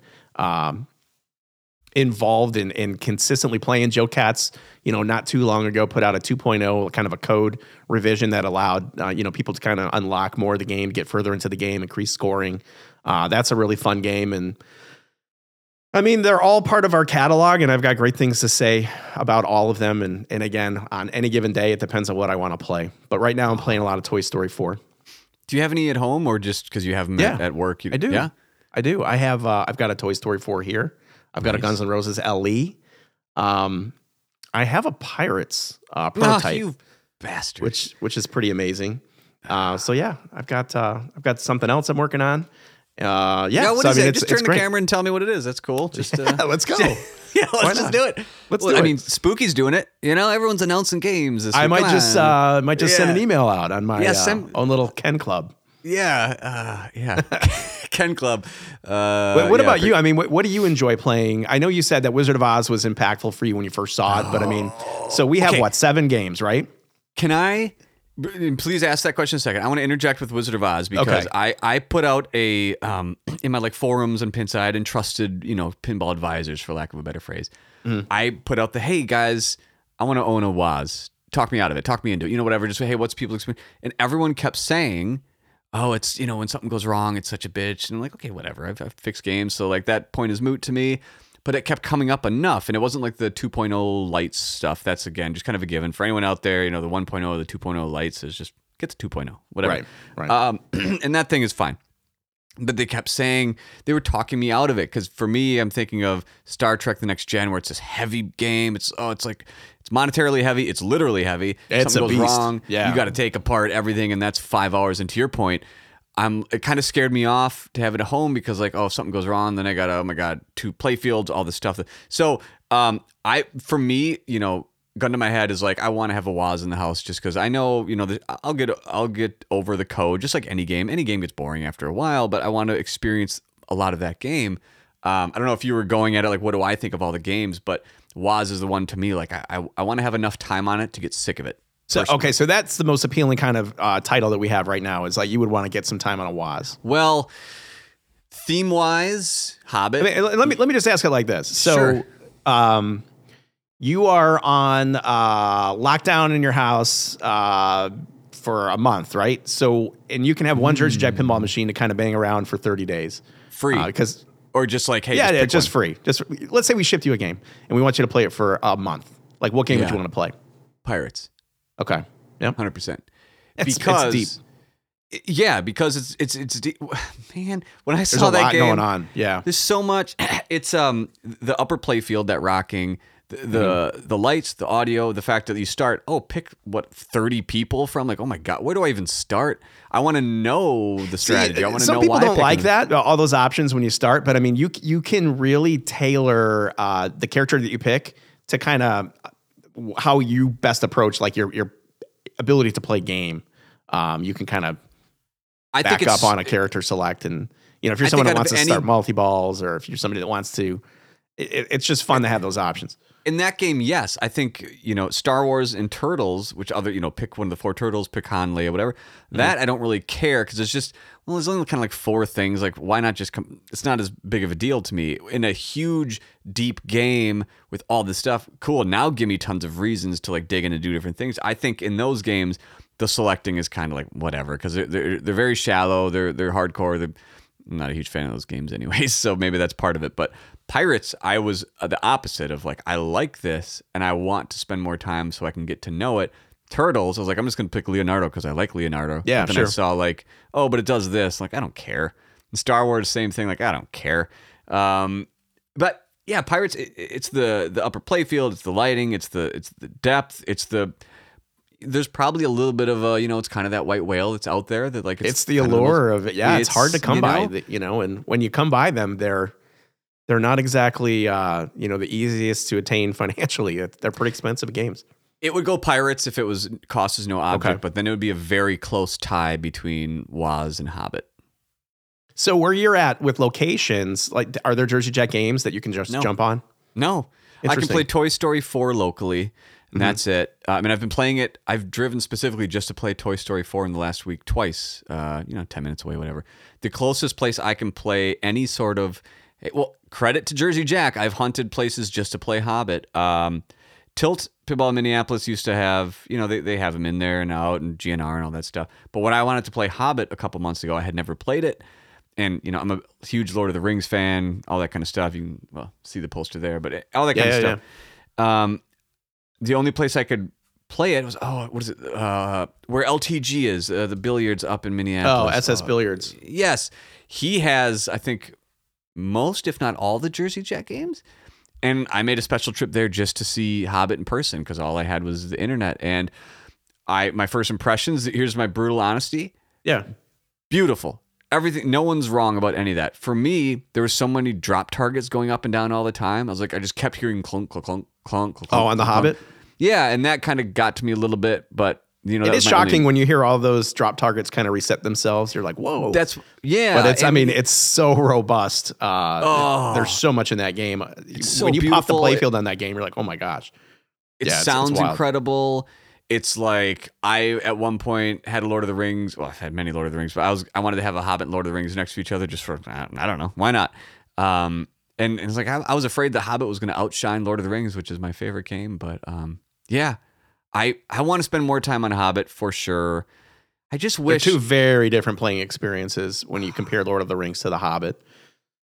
To- Yeah, totally different. Yes, and I mean, Hobbit, your you're on a journey. You, you press start on that game. The- Hobbit's not the game where you're going to be like, hey, I got to go uh, pick up my kids in five minutes. I'm going to put a game do a quick Hobbit. Hobbit game. Right. You're on, a, you're on a journey. So But that appeals to me. I like that. it does to me too. Especially, you know, that it's a great home game, right? Maybe it's not the best four player tournament game uh, if you're into tournaments, but I mean, to kind of sit down and grab a couple drinks and just engulf yourself in the theme and, and progress your way through, it's, it's super fun. Oh God, it's you're, you're bad influence because now I'm like, I, dude. Honestly, as soon as Some, you some would me, argue, Jason, that I'm a good influence. you're a great influence on There me. we go. And here's why: is that ever since you emailed me, I'm like, shit. Do I gotta? Do I gotta get a Jersey Jack game in the house? Because I've been meaning to forever, and I've the closest I've come is almost buying a Hobbit and almost buying a, a Willy Wonka. I, it's weird. I guess I didn't even think about that. Hmm. For most of the people I know, they prefer Willy Wonka the most out of everything. Um, for me, it's it's kind of tied with Dialed In. Um, I like yeah, Dialed I In. mean, dialed in is it's our original theme, right? So the team is so proud because I mean, your all your call outs and it's all done internally. That that whole concept was something that was thought up from scratch. So there were no assets that we were borrowing from. That was just, and again, it was before my time when when they released. I saw that game released at uh, Expo, uh, just like everybody else did, and I remember playing it, sitting in line for the first time. But um, yeah, it's good out game. of all of them, I I have the same experience that probably most people do with GNR, which is the first time I played GNR was just a holy shit. This is uh, this is a concert. This is everything. And as a you know a musician myself as well, I was I was blown away um, by all of that. Um, I'm just I'm not a huge GNR fan. Um, not that that you know takes away from it. I, I like GNR, but it's you know it's whatever. I, I don't think you have to be a huge GNR fan to just appreciate what that pinball machine does. Oh, no Uh, doubt. You know, from a presentation standpoint, especially, it's there's nothing like it. That I mean, again, um, I might be biased, but there is nothing like that game uh, anywhere in pinball. It's it's eye stopping. Eric does a really good job of theme integration and the access that we had to all of the concert footage and the studio tracks. And with Guns N' Roses just really being motivated, um, Slash actually had come to Jack Guarnieri asking Yeah. to do the game. So right then and there, you know, it was kind of unprecedented uh, in pinball to, to know that hey, you're going to have a licensor that is on board with making it the best game that you can, and, and it's it's amazing. And when you hit start and you're playing, it's that concert under glass. It's 350 plus uh, individually addressable RGB LED lights uh, in the LE and over 650 on the CE. I'm a sucker for light shows, and Same. Uh, oh man, I love it. Right, so I, I'll turn my games on and just watch their attract modes. Um, Guns N' Roses presents like nothing else, and I, I think the initial shock and awe that you receive, um, you know, playing it and just seeing it and feeling like you're at that concert is uh, it's a good feeling. It's a, it's a pinball moment. The first time Yes. you start a song um, in Guns N' Yes. Roses, and you remember it. You know, "Live and Let Die" was the first song that I had ever seen. A, a song that Joe Katz had worked on. It was the first song that had the choreographed light show in the code, and it really set the standard for everybody else because you know a lot of people may not might not know this, but it was not one person that did all the light shows on those games. We, we've got six guys that are doing programming, and they each were assigned different songs. So you kind of get a really um, a cool um, you get a really cool opportunity to see how each one of these guys kind of approached their song and their choreography, uh, and it just feels fresh. You keep giving me these accidental perfect little gems, and I have to go back to getting to know your balls, rewind, whatever, to ask you this question as well. And maybe we just talk about it because I mean, you brought it up. Best moment in pinball, and I know you know there's the whole moment maker code chaser thing, but just overall, like I don't even think it matters like specific moment in pinball, but everyone has these moment memories of machines. Like for me, they start with Addams Family, and then there's a little bit of Twilight Zone, and then there's Attack from. You know, these little bits over your life of like things that I will always remember. And honestly, even when you emailed me, my first overall moment, I can't put a specific thing on it, but my moment was seeing Wizard of Oz as a whole on location where I mean you heard me talk about it earlier like I can't pinpoint it was like everything for me that's one of my like you know stakes in my head of like a pinball moment that I will always remember of like something that kept me going in the hobby of like wow fuck that's crazy. Yeah. um, and GNR uh, doing my first multi-ball was, was another one. Eh, honestly every every Jersey Jack game is part of that for me. Every time I've seen any including Toy Story 4 include including Waz, uh, Hobbit, every one of them has something that sticks out to me as a moment. I can't say the same for every other uh, manufacturer out there. And I'm not just saying this to blow smoke up your ass because you're on here. It's, it's No, true. no, I, I appreciate it. Like I feel a lot of the same way. And again, before I worked for the company, I mean, these are the same kind of experiences that I was having.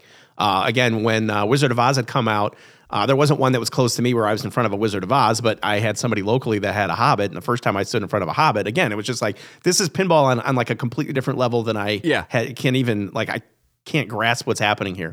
Um, Exactly. and it's like, Yeah. whoa, this is so wild. But yeah. And that's a good feeling. I mean, you want to have those feelings. That's the kind of thing that keeps you coming back. You know, whether it's the Jersey Jack Pinball or another manufacturer that uh, you're loyal to. But you know what? Get, the, experiencing these different products from these different companies, you're going to find something that you can really appreciate on all of them, and and that's what makes it fun for me. So, do you have a favorite moment in all of pinball? I will say, if you know, I, I mentioned that Waz is kind of my overall, like, it's one of my best memories of pinball. My favorite moment in pinball specifically is Destroy the Ring in Lord of the Rings. Mm-hmm. But do you have a favorite moment in, in all of pinball, whether it be Bally, William, Bally Williams, Stern, Jersey Jack? Yeah, it's it's some- hard to say. I mean, I've got like several moments from all these different machines Right. that I've played. I remember the first time I re- recall a moment was playing uh, Earthshaker, uh, like back in the uh, I don't know, this would have been like in the mid '90s. Earthshaker had come out in '89, and just you know playing it and then feeling the shaker motor for the first time, like. You know, and maybe shaker motors are a little more watered down now because you just expect to have a shaker motor in a game. But to kind of have that that extra sensory, uh, like almost haptic feedback on a on a pinball machine, like that was pretty impressive. It's like, wow, this thing shakes. Um, that was really really cool. And then even something as simple as going from an alphanumeric screen on a Yeah. System 11 to a DMD. You're like, oh my gosh, there's graphics up here. I mean, that I remember getting a Judge Dredd uh, after I transitioned from uh, from uh, selling an Earthshaker that I purchased. And you know, is Judge Dredd the, the best game in the world? Uh, you know, for a lot of people, no. But at the time, that was amazing. Like, oh my gosh, Yeah. this is the DMD experience. It's a wide body. It's it's it's a completely different thing. And then you just start kind of appreciating all these little things that you're picking up from these games. And but then you start like looking for these things. You know, like Yeah. what is it that's going to keep me wanting to come back? Yeah. And uh, that's where I, I hope that our company, Jersey Jack, you know, in the modern day era, we want to kind of keep extending that and and and setting the expectation that hey, on the next release, you're going to see something else that's really really cool. You know, if there's one thing that Jersey Jack does well, which is, you know, other people talk about te- depth of code in games or depth, you know, if, if you look at Stern or Spooky or American Anyone, yeah, there's always this kind of, there's a big variance. There's things like Iron Man where it's like, eh, you know, it's hard as hell, but it's simple. And then there's things like, you know, Godzilla, as they say, and whatever. Jersey Jack is kind of like, yeah, your simplest game is deeper than Stern's deepest game. And that might not be true, you know, overall, but that's how I think of like all of your games. You don't have to worry about depth or getting your money's worth as far as code. Like that's that's in there no matter what. Absolutely me, not. That's always in all of those where you don't always get the same in other manufacturers. So like if there's one consistent feeling I get from every Jersey Jack, aside from WoW, which is really the first WoW, is I want to spend more time on it because there's so much here to explore. That's great. And, and to your point, because there there always is going to be, for the most part, something else to explore. Um, one of the reasons that, and and I'm not singling anybody out or bad mouthing anybody that's building or advocating pinball or anything like that, but one of the things that would kind of make me want to move a game along is feeling like I've seen everything in it. Um, and, and it's a big reason why I, you know, I, I'm not into pinball reveal streams as much because I want to be able to explore that game and I want to see these things for the first time myself, not feel like I'm watching a repeat that I watched off of a pinball stream. And when I feel like I've hit all the modes and all the wizard modes eh, or all the mini wizard modes and then the regular wizard mode, you never really beat a pinball machine because if, if you're scoring based, you're always trying to, you know, chase the high score. I'm personally not somebody that's driven by high scores. It's it's not in my DNA to do it. I am more into the pinball moments and exploring the game and and finding that new animation or those new call outs or that new light show. That's what keeps me coming back. So when I feel like I've seen all that, I kind of want to move it along because I want to experience it on the next game. And for the most part, with Jersey Jack games, um, you can own that game for five, ten years and still go downstairs uh, or go in your game room, hit the start button, and if you have the game of your life, you might see something that you've not seen in a decade of owning the game. And I think that's that's really really important. The flip side is, you know, a lot of time and effort goes into coding, you know, these ultra rare or hard to achieve parts of a game of the rule set, and it's like you never want to have that talent. Uh, be wasted where you're not going to ever see it. Um, so I think that's why Joe kind of reapproached uh, Willy Wonka a little bit um, so that people could get further into the game and see it. But again, you're not going to blow through Willy Wonka even after the uh, the 2.0 update. It's just to get to uh, pure imagination. It's still extremely, extremely hard. Um, and I just love, again, I love knowing that down the road there's still something out there that I haven't seen, and I and I want to keep the game. And it sounds like from what you've mentioned earlier and now, like that's probably still part of the, I'll say, mission statement. But go- going forward, you don't want to change that, right? You want to keep depth, you want to keep that experience, you want to keep the money's worth in Jersey Jack games going forward. Oh, with the with the programming team that we have, I mean, it's not even an option of of uh, you know dumbing down or simplifying code to where it's it's just not fun. It's it's going to be deep, you know, some deeper than others, but it's always going to offer you something, uh, in my opinion, that's going to be you know past the standard. That's probably a good spot to, to leave that at. Is there anything you want to tell the listeners about Jersey Jack? Anything we didn't cover? Anything you want to reveal right now and just do it anyway? Or, you know, is there anything that, that you want us all to know? Or, uh, yeah. Yeah, no, I mean, honestly, I I just really I appreciate everybody out there that's you know playing games and buying games and routing games and it's what's keeping the uh, industry going. You know, you're always looking at, uh, you know, you look at these target markets of pinball over the years, and you have an idea who the demographic is. And you know, at this point, eh, we want to be able to, uh, you know, bring some some new eyes into pinball, and and I think that's going to be important for pinball moving forward. If you're playing pinball and you enjoy it, you know, I encourage you to go out and bring somebody to a pinball show or let somebody come over and, and bang around on a game. Um, you know, if you've got some kids, make sure their kids are coming in and they're they're hitting start, and you're teaching them how to how to plunge and how to flip. And you know, it, it sounds crazy, but a lot of times people get on a game for the first time, and your first instinct is to just try to not let the ball drain, right? And that's a good thing because your ball's over if it drains. But once you start really telling people that you know, hey, there is actually a rule set here where you're you're progressing and you're making shots and you can explore the game. That's when it starts clicking with people, and that's where they get the bug. So, you know, it's one thing to show somebody a game and expose them, but you know, take the time and and show somebody that's willing to listen and willing to learn. Show them, uh, you know, the world of pinball. Well, thank you, Ken Cromwell. Is there any you know social media, any place people can find you still in the podcast. What's what's going on? Yeah, so if you get a chance, uh, you can see Jersey Jack Pinball at jerseyjackpinball.com.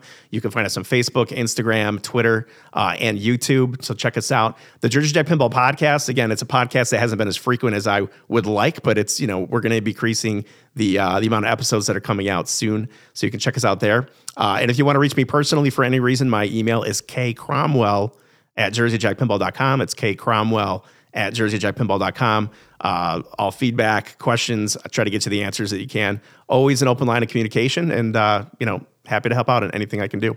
Well, dude, thanks for going on just massive tangents and just talking everything and all things pinball. I know we went way off the rails, but I'm going to leave most of this in because it was just a joy to get to know you and, and your pinball history. Thanks for reaching out and just giving me the chance to get you on here and, and be so open with your time and accommodating. For those peek behind the scenes, super responsive to every text, planning everything. Just the, the most professional I've dealt with. Man, it's been great to have you on, and I, and I hope this is not the last time we talk. Um, everything that we've talked, either on air or off air, has just been a blast. So thanks for joining me. Hope we talk again in this future. Everyone, go check out Jersey Jack. Um, and and I'll probably accidentally buy one soon. Shit. Uh, so yeah. I'll, I'll, be uh, talking in your ear a little bit. Don't worry about that. yeah. Okay. Well, thanks for joining me. Uh, we'll hopefully talk to you in the future. Jason, keep up the good work, man. Thanks for having me on. It was fun. It was a pleasure, and I uh, look forward to do it again. Thanks, man. Talk All to you right, man. later. See you. Right, bye. And you bet I am going to take him up and hold him to that. We'll have him on again sometime. Thanks, Ken. That was awesome. So gracious with your time and all the questions and answers. And believe it or not, I didn't really edit much out. He's sharing tons, and uh, you represent JJP with the highest standards, in my opinion. So, again, thanks a million. Uh, and that's it. That's the show, everyone. You know, thanks for listening to me and the dog eat spicy lobster chips. Thanks for listening to Ken and I talk about a little bit of everything when it comes to pinball. And as Bond gets more out there and we'll hear more about Spooky, we'll talk about it. Scooby Doo, Bond, new stuff. All right. Thanks, everyone. That's Pinball Party. We'll talk to you later.